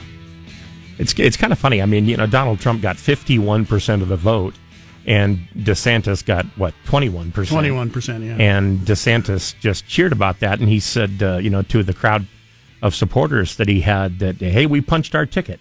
Well, sorta. He he has to be a little excited because polling last week showed him in third place. Mm-hmm. And he has spent a massive amount of money in Iowa just so that he could be in second place. Because if he showed up third there, um, and then go to go to, New Hampshire, shows up third there, and maybe to South Carolina mm, third there, uh, for all intents and purposes, you, he's toast. He's Mhm. he's done. Um, Nikki Haley is now in that uh, position, be, wanting to hold on at least till Super Tuesday. I'm just not used to seeing somebody who uh, lost by 30 percentage points, you know, acting like, wow, what a big victory for us. That was uh, one of the only things he was happy about yesterday uh, because the AP and a few other media outlets, um, within an hour of the caucus's beginning, declared a, declared a winner. Um, you know, hours before, there had only been eight precincts reporting, by Yeah. the way. Um, and Ron DeSantis uh, alleged that early race calling is, in quoting here, election interference. He said you should not be able to call the race until all the precincts You know, close. And I kind of agree with What was it about 1988 or either 88, 90 or 92? I can't remember when, but it was around that time that network stopped doing that uh, until all the polls were closed uh, in the states that they were calling. You know, Yeah. it, it, it used to be. I mean, sometimes you, you'd turn on the TV at noon and they'd say we're projecting in Pennsylvania that you well, know, and what do they usually say before that? What we're projecting? yeah. it was like whoever it is, CNN, Fox, MSNBC, whatever. Um, we would like to be the first to project that Donald Trump. every time they say it, it's like we'd like to because you wanted to be 1st Mhm. so you were racing to to announce it before anybody else did. Are, is, is there really anybody that, that watches all the channels on election night and goes, okay, they don't have it yet. They don't have it yet. They don't have it. Okay, back to number two. Back to number- Well, it's kind of like the same thing that you hear with uh, news organizations on news stories. Yeah. We were the first to report this news story last Mhm. week, and here's your follow up. If you just happen to be watching, you might have seen it. Does Does anybody care that, that you were first to report it? I, I don't think so. How about how about uh, just being the most accurate? That would be cool. Hey, there you go. Uh, in uh, addition to the uh, caucus yesterday, polling is out. New polling is out this week. Um, one third of U.S. adults say they approve of President Biden's job performance, a record low for his presidency and for any president in the last 15 years. It's an ABC News uh, Ipsos poll conducted January 4th through the 8th. Only 33% of those surveyed said they approve of Biden, a drop from the previous poll in September. The last poll they held, which was 37% approval of his performance. Biden's disapproval rating right now is 58%. That's up from 56% in September. I always love that. 33% approve, 58% don't approve. So 9% aren't even aware he's president. ABC News uh, said it's the lowest approval rating since former President George W. Bush from 2008, 2000 or 2006 to 2008. Trump led Biden when asked whether the candidate had the mental sharpness to serve effectively and whether they were in good enough physical health to serve effectively. Both, though, saw their numbers dip when compared to last May. For Biden, 28% of respondents said he has the uh, adequate mental sharpness. That was down from 32% last year, while 28% says he's in good enough physical health, down from 33% last year. For Trump, 47% say he has uh, adequate mental sharpness, a drop from 54% last May, but still significantly better than Biden's polling. 57% say he has good enough physical health, which is down from 64% last year. One sliver of good news for Biden's campaign could come from uh, the decrease in his disapproval rating for his handling of the economy. And he has been pounding his economy and Bidenomics now for months. His approval on the economy is 31%, which is up 30% from 30% in September. Not, not up a bunch, but at least it's one of his numbers that isn't down like all the rest. The poll surveyed, by the way, in case you're curious, 2,228 adult probable voters and had a margin of error of plus or minus 2.5 percentage points. In another poll, top three GOP, GOP presidential candidates are all leading President Biden in a hypothetical general election matchup, according to CBS News YouGov poll. Found that former President Trump, former UN Ambassador Nikki Haley, and former Governor Ron DeSantis each would edge, out Biden in a head to head matchup. While Tr- uh, Trump remains clear favorite in the GOP primary, it's actually Nikki Haley who is faring the best if there would be a matchup between Nikki Haley and Joe Biden. Yeah. Haley had an eight point lead over Biden, 53% support to 45%. Uh, DeSantis received 51% of the vote. President Biden, 48% in a head to head matchup. And uh, Trump and Biden, the two front runners, runners for the 2024 election, uh, closest among the presidential hopefuls. The poll found 50% of respondents would vote for Trump and 48% would vote for Biden. But of So it's course, pretty much the same number for Biden almost every time. yeah, yeah. It, it's just that there's different support for the GOP candidates in a head-to-head matchup, and right now Donald Trump would be third out of DeSantis, Trump, and Nikki Haley, with Nikki Haley leading if there were to be a head-to-head matchup. However, it's a long shot, especially over the next few weeks. If we get to Super Tuesday, and uh, Trump has won as decisively in New Hampshire and in South Carolina as he did in Iowa, it's going to be hard for any of the other candidates Do to you- make any inroads. Do you honestly think he'll lose any any primaries? I really don't. He, I, I can, I can, I, I don't know which states. I, I would have thought California, but because of recent rule changes and California's part of Super Tuesday, um, they're predicting he could have a clean sweep of California. He would get all the delegates Well, I mean- in California, which would be huge. You know, in in the uh, in the primaries, it's only the Republicans who vote. So yeah, I suppose so. 208 336 3700, pound 670 on your Verizon Wireless. If you want to weigh in with your thoughts on the uh, first caucus uh, that happened yesterday. By the way, uh, you heard in the news, uh, least attended because of weather. And we predicted that last week. It could Mhm. That could have had an effect on You Nikki know, Haley. which is weird because weather doesn't usually stop things in Iowa. They have terrible weather, and people just keep going. Yeah.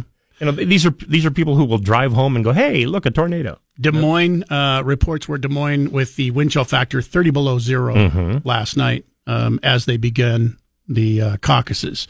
Um, you know, it, some people, I guess that that would have an effect. I, I would say, you know, especially older people, they go, "I can't be out in this." Yeah, yeah. I've, I've never missed a vote, and thirty below, I, I would miss that one. Kenny in Boise, listening on 93.1 FM. Good morning. Hey, good morning, guys. Listen, I was just going to follow through on what Chris said a little while ago about when they decided to quit uh, calling races. That was during Bush Gore, and they actually called Florida. And this is when I found out that the panhandle of Florida is in Central Time because those polls were still open and they'd called Florida. So they were For still Gore. doing it up till uh, through two thousand. Then, Yeah. wow. Yeah. So anyway, I just thought I'd bring that up. It's uh, pretty interesting last night Yep. uh, with the voting there, uh, or with the caucuses there in uh, in uh, Iowa. So uh, You know- you know what? I was leaving I, I was leaving Iowa at the end of January last year, and it kind of was the same conditions. It was below zero when I headed back to Boise. So You know, I'm gonna I'm, I'm gonna ask you. I'm gonna ask you, Kenny. Uh, we've got a caucus coming up this year in uh, March. If it's 30 below zero, are you headed to that caucus? Well, yeah, because I don't want to be around Cloverdale any anytime around. yeah, that's that's true. Cloverdale Plumbing could get a little bit busy, huh? Oh, I, we were, I was telling some stories about it. If you don't mind here, I'll just take a second. I remember one time, uh, bef- this was before cell phones, and before I could get out of the house, I had eight numbers, phone numbers uh, for people, uh, before I could get to the shop. And by 10 o'clock, I had o- over a 100. And it was uh, maybe 12, 14 below zero at that time. One lady, one lady was screaming at me. She goes, "But I'm having a party tonight." This was a Saturday. I said, "Well, I'm, I'll put you." I said, "I'll put you on the list of all the people having a party tonight." you know, uh, some people have more important reasons to want their water and thawed. Uh, thank you, Yeah, Kenny. exactly. Appreciate All right. the call. You guys have a good day. You too. Yeah, bye. 208 Tell, tell them it's a theme party. 208 336 3700, pound 670 on your Verizon Wireless. Uh, if you want to weigh in, you can also email us, Chris at KBOI.com, Mike at KBOI.com. Drive home live and local with Nate Shelman this afternoon at 3. Now back to Mike Casper and Chris Walton. This is Casper and Chris, live and local on News Talk, KBOI. 921, uh, just want to talk about uh, roads, weather again this morning, and remind people it doesn't matter if you have a big, huge four wheel drive pickup truck, it doesn't stop when it hits snow or slick roads any quicker than a non four wheel drive. I'm saying this because um, we're done with our uh, updates, uh, but Debbie McAllister, who does our updates throughout the morning, is in and just said it's all of a sudden starting to see we're starting to see slide offs and crashes all around because apparently some light snow is falling right now and very slick. So be aware that uh, right now probably worse conditions than what we have seen all morning as far as uh, driving. So be careful tomorrow morning. Make your plans uh, if you're driving into work. Allow extra time because forecasters saying we're expecting beginning later this evening into tomorrow morning, two to four inches. Uh, that's from the National Weather Service. Uh, winter uh, weather advisory will be in effect from about seven o'clock tonight until 11 a.m. tomorrow morning. Mary, who uh, happens to live right next door to our uh, transmitter site out near uh, Kuna, uh, just sent me a, a picture, uh, and it is minus nine at her place. And she wrote, "This is this is ridiculous." and I told her it was a lot colder uh, at your place than it is here, and she said, "Always it." It used to be a joke that we lived in a whole different climate. Not funny anymore in Kuna, you know. That is that is crazy. And we talked about this earlier this morning because when I left my house in Nampa, it was four below, and as I got closer to Boise, it kept getting warmer. By Meridian, um, it was at zero, and then by Boise, it was five. But that's a difference right there. And she just she just texted that in just recently, right? Mhm. Just moments ago. Yeah. Um, we're at nine in downtown Boise. That's an 18 degree difference from Kuna to Boise, which is just pretty crazy when you consider that short a distance and an 18 degree uh, difference. Um, no name on this text message, but they write in it is snowing in Parma right now and six degrees below zero in Parma. So cold out there too. Uh, Jen with an email this morning uh, writes in I just read that Filer School District canceled school today because the buses won't start due to cold temps. Do they have electric buses? That's rhetorical. When it gets this cold, sounds like it doesn't matter if it's electric or uh, not. Um, I did check for you. Uh, Filer does not have electric buses. Um, however, 90% of all school bu- buses in the nation are diesel powered, and diesel engines have a hard time starting in the cold. I can remember growing up, we always had to plug in um, our tractors and uh, any of our trucks that we used to feed cattle early in the morning, or they wouldn't start when it was zero or five below zero. Um, so Filer could have had that problem this morning with their school buses um, not possibly being plug- plugged in and being diesel. They probably had problems starting for that reason. Let's see. Uh, Denny in Nampa says, so silently with smirk firmly in place, I wait in the background for that proverbial egg to explode all over the face of any national network who once again crows that they are first to report a winner in any political race that isn't even half over. Good grief. well, that, that's pretty much every two years, isn't it? Yeah. And I I get it. You want to be first. You want to you want to have the story of hey, we're predicting such and such. I, I wish there was some rule um, that you had to wait until whatever caucus, primary, or election was over, or or even a minimum. Just say um, eighty percent. I'd be happy if you eighty percent of the precincts have to be reporting before you're allowed to actually report. But I would like it until all they just close them. JD just checked in from uh, Blackfoot, minus eight. Minus eight in Blackfoot. Wow. So I think Boise might be the warm spot in the Treasure Valley this morning at nine right now in downtown. Rance uh, wrote in on a story we told you a, a little bit uh, uh, earlier this morning. So how is this Shiva character? This is uh, Shiva Rajbhandari um, traveling to all these events while he's stirring up trouble. Isn't he the anti uh, petroleum camp? Is he walking to all these places? what an embarrassment for Idaho citizens, particularly people from Boise. Um, I doubt if he is uh, walking to these places. So yeah, you have kind of a good point. I don't know if he's driving. Maybe he's he could be driving his electric vehicle. He could have an electric vehicle and he's driving place to place. Would that make you feel better? Probably not. 208 336 3700 pound 670 on your Verizon Wireless. We'll take a break. When we uh, come back, apparently COVID is back in the uh, Boise area. And apparently, we have the highest levels of COVID right now that we have had since 2022. Do you care? Does it matter? We'll talk about it and ask you that question next. Broadcasting from the Auto Ranch Group studios on 93.1 FM and 670 AM. We are News Talk, KBOI. 933, uh, not the best of weather starting out January. Another uh, text message is says, please make sure, uh, sure people understand that this stuff that they're putting down on the road that gets below freezing, that stuff gets really slick. So it's almost like black ice. Make them aware of that. Thank you.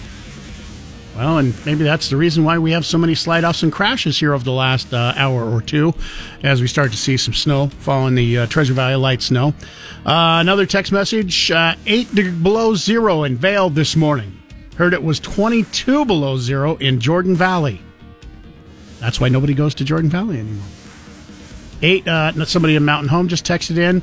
Um, it's eight below in Mountain Home. Time for shorts weather. No. We know It's somebody. not.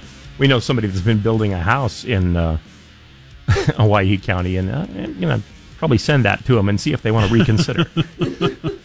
John uh, says Boise heat wave. I've always thought of Boise as the banana belt of Idaho. Me, maybe not so much today. It's uh, actually plus seven at Bogus. See, now that's weird too, because plus, plus or bogus you would uh, consider Mm-hmm. probably would be below zero, like some of the other places in the Treasure Valley. I always think of the Banana Belt of Idaho as being uh, a combination of Lewiston and Hagerman, which are nowhere near each other. No. Uh, 208 336 3700, pound 670 on your Verizon Wireless. If you want to email us, uh, Mike at KBOI.com, Chris at KBOI.com. Um, told you as we were going to break, uh, talk about COVID. Wastewater analysis sites in Idaho reporting the highest levels of COVID 19 in nearly two years. Levels of the virus in the state's wastewater samples, highest they've been since February of 2022 during the first wave of the Omicron variant. That's according to the latest data from Centers uh, for Disease Control and Prevention. CDC says wastewater monitoring can detect the virus spread from person to person within a community earlier than clinical testing and Mhm. before sick people end up going to the doctor or the hospital. Check the waste products, and you will find the story of everything. In Boise, wastewater data follows the statewide and nationwide trend currently. A new variant, which is named JN1, first detected in the United States back in December, is the fastest growing variant in the country right now. Dr. David Pate, former CEO of Boise based St. Luke's Health System, said that wastewater sequencing, which is more costly to do than simply testing for the virus, allows communities to see which variants are most dominant. For the seven day period ending November 27th, there was no evidence of JN1 in Boise wastewater. But by December 4th, the variant made a 77% jump. Oh, wow. Said they've never seen a jump like that so fast during any of the COVID years since it began. Wastewater analysis is one of the best methods of tracking the spread, Pate said, as fewer people test and even fewer people report those results mm-hmm. to local or state officials. I think that's 100% true. A lot of people will probably just tell you that at some point in the last four years they've had the flu really bad at Yeah. some point, you know, but they don't. If they don't- if they never got tested, they just think it's the flu. And I, I mean, quite frankly, because my wife and I, as far as we know, have never had COVID. Mm-hmm. I mean, we the times we've had the flu and we've tested for it is never have never tested positive. Yeah. However, if we don't have symptoms and you don't get sick, you can still have COVID, just not feel bad enough to go get tested. Which I mean, we it would be weird that neither of us during this entire time, especially as much as my wife has traveled, that neither Mhm. one of us um, Yeah, would have had would have had COVID on airplanes all the time. Yeah. Ty- Typically, people infected with COVID 19 don't become hospitalized until the second or third week of the illness. He said that, uh, Pate said that we can detect an outbreak in wastewater before hospitalizations start to occur. If you are someone who never complains about food and suddenly you are, you you might want to get checked. Oh, about- because you can't taste it? Yeah, I mean, I mean, it doesn't work that way for everybody, but one of the first things it does is uh, uh, get rid of your your sense of uh, smell and taste. I had uh, friends, um, high school buddy, who lives down here, and both of them had COVID at the same time. And it said, you know, I asked, him, "Did you lose your taste?" And he goes, "It wasn't that we lost our taste. It's like it, everything tasted metallic." It's like if you you know you you'd sit there and you'd have a, a hamburger or a taco or whatever, and it had this copperish metallic taste Like if it. you're drinking from a really gnarly, uh, Yeah, yeah, yeah. uh, drinking fountain. Um, my question to you, and you know, I, I've I've known the feedback that we've seen from COVID, COVID testing over the past few years. Does this mean anything to you? Do you even care that COVID seems to be jumping the new uh, JN one variant here in our uh, Treasure Valley, and like like the thing we said from Dr. David Pate, we're, we're seeing these increases now, and this is usually going to happen ahead of increases of hospitalization and doctors' visits. Does it? Is, do you care? Is this just something you live with now? And it's like, hey, I'm probably everybody's going to get sick every year now. You're probably going to get the new um, COVID variant when it when it happens, um, and it's not that big a deal. Or is this still still something that you're concerned about? I, I don't like to consider it an inevitability. I mean, like death or taxes, you know. Uh, I mean, because seriously, I mean, even even though you may not, uh, even okay, even though you have the attitude that well, everybody's got to die, you still try not to most of the time, right? Well, yeah. and and this is uh, especially before you're supposed to. That's that's the way I would uh, treat COVID, or, or even just if it's a ba- a bad flu season, even. Yeah. I just Um, don't go as many places. You know, f- for my personally, it's like I'm not worried necessarily personally for myself. Um, however, I have parents who are. It's weird to call my parents elderly um, because I don't think of them that the way, but they are. I mean, my mom's 82 years old. I worry for my mom. Um, you know, doing things as simply as going to church, which she still does uh, at least uh, once a week. I worry um, her getting it. My father doesn't go anyplace anymore because um, he's basically has needs a new uh, kidney transplant transplant and he's been on dialysis for the last five or six years so he really doesn't go anywhere except to the uh, doctor but my mom could bring it home i worry for them especially you know the fact that he has uh, not able to going to be able to fight it off as well as uh, a healthy younger individual was Jan uh, checked in and said, "Believe the COVID news in Boise. I had a cold in December because of my medical stuff. I home tested positive for COVID, just bad cold sym- symptoms though. So, I mean, she ended up with COVID.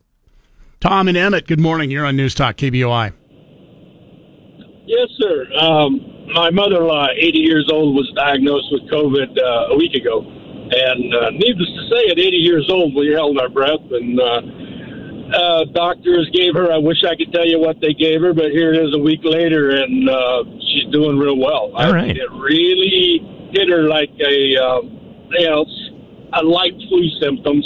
So hopefully that's the variant we have, and everybody will be okay in the valley for the most part. But 80 years old with pre-existing, uh, we were definitely worried, but uh, Yeah. it's going real well. So let me ask you, uh, you're, you sound like you're a little bit like me in that um, I'm not especially worried about it, but I do worry about it for um, some family members. Are you kind of the same thing for yourself? It's like, okay, I could get it or I could not get it, but I think I can fight it off, so it's not that big a deal? Or is it a big deal to you?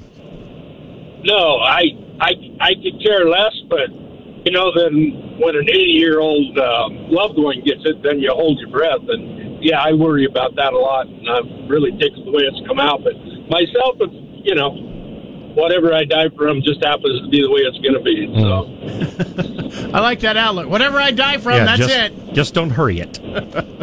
yeah, there you go. Thank you for the call. Appreciate it, Tom. Yeah, Debbie's parents, uh, you know, they live just outside Washington D.C. and they're both they're both 80 this year, and uh, they've had it. Yeah, They've had it this year. Mm-hmm. And that was their first case. Yeah, Yeah. They'd never had it before. All of this stuff. And so they were okay. Right. 208 336 3700, pound 670 on your Verizon Wireless. If you want to email us, you can do that. Chris at KBOI.com, Mike at KBOI.com. Uh, text message, another text message in. Um, the vaccine campaign uh, was were not continued. These variants would self eliminate. Oh, if the vaccine campaign were not continued, these variants would self eliminate. Current published research shows that jabs have a negative effect as far as risk for hospitalization and mortality. Keep living life, eat healthy, exercise, take vitamin D. It's here until they quit poking those that are Yeah. not informed. My dad has been in memory care, no jabs, had COVID two times, still going strong at 85. Well, you know, congratulations on that, but you can't judge everybody by just your dad. Does it matter to you? Has this been going on long enough that it's not a big deal anymore, or are you concerned? I'm just curious. This is this is there's no right or wrong answer. You're not you're not going to be ridiculed, I promise. I'm just curious as this is coming back, and as we mentioned, Dr. David Pate says this is the fastest we've seen a jump in a new variant since the beginning of COVID. Doesn't make a difference. And like I said, we're only seeing this in wastewater. However, wastewater is uh, the best, easiest way uh, to test. Not the cheapest way, but the best way. Especially nowadays, you know, people are just not reporting their COVID when they get sick. How many people are even testing for it anymore? I- If you, I mean, you go back a year, two years ago, um, if you got the sniffles or anything, your first test was a COVID test. It wasn't like you, you didn't go to the doctor and go, Hey, do I have the flu? It's like you took your home COVID test or you went to the doctor. Um, I can remember a number of times, um, where I was not feeling well and went to get tested at primary health or one of the others and was met with really, really long lines of lots of people getting tested. You don't see those lines anymore. Is that because you are testing less? You just, if I'm sick, I'm sick. Bob and Nampa listening on 670 AM. Good morning to you. Morning, guys. How we doing this morning? Good. Hey, um, back when this COVID thing started, I went in.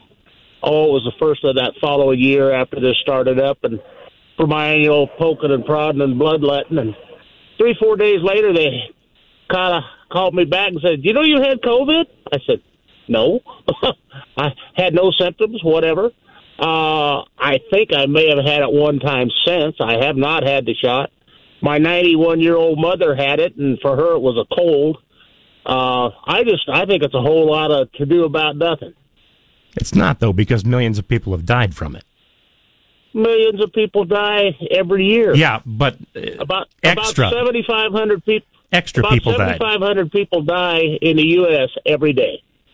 Of yeah. something. So what does that mean? Well, you know, back in the day, if you hadn't got run over by a bus, you died of natural causes. Mm-hmm. Now, I guess they can be more specific about what you died of.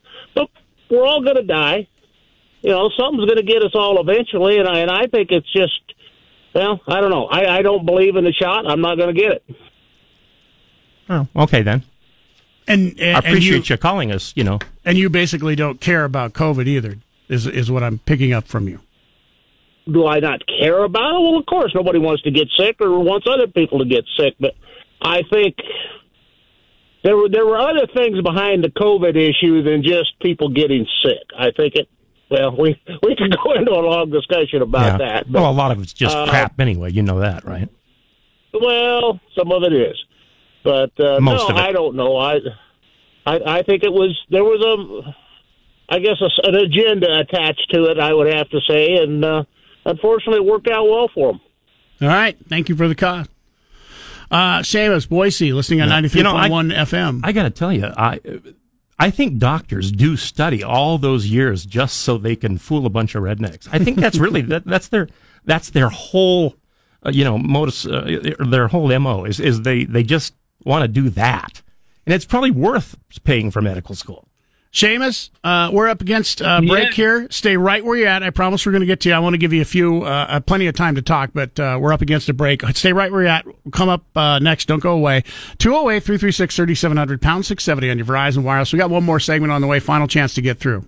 For your Google Play, simply say, Hey Google, play 670 KBOI. Now back to Mike Casper and Chris Walton. This is Casper and Chris, live and local on News Talk, KBOI. 950 208 336 3700, pound 670 on your Verizon Wireless. Seamus, top of the morning to you. Listening in Boise on Hey, 93.1 FM. Good morning to you. Yeah, good morning to you guys. Uh, love your show. By the way, uh, I just wanted to comment. Um, of course, I my dad has pre-existing condition COPD, and uh, but initially I was kind of skeptical and thought, okay, COVID's no big deal. It's just like the flu, you know. And maybe that's some of my bias. But when I finally got it myself, it knocked me down. I was pretty sore and I couldn't like taste anything for a month. And I'm kind of a health nut. I like to go to the gym and eat good when I can. I'm not perfect. I succumb to like a burger and pizza and ice cream occasionally, you know, and I don't always hit the gym, but I was very surprised when I got it. And even the um, vaccines, I got three because my work required me to. And the vaccines made me feel funny, so I only took as many as my work required me to. So I don't know. Maybe I'm a bit spooked both ways. I'm not sure about the vaccine, but I'm not sure about COVID either. You know, I just don't know enough out there because everybody has so so much of an opinion. It's hard to know like how am I going to be informed? Like I feel like I can't trust information one way or the other. I just, you know, It's that's- it, it's that's sad because comment. it really has uh, kind of gotten to that point, hasn't it? You know, you have so many uh, different opinions uh, either way that you don't know who to trust. Did you talk to your primary physician Yeah. about it?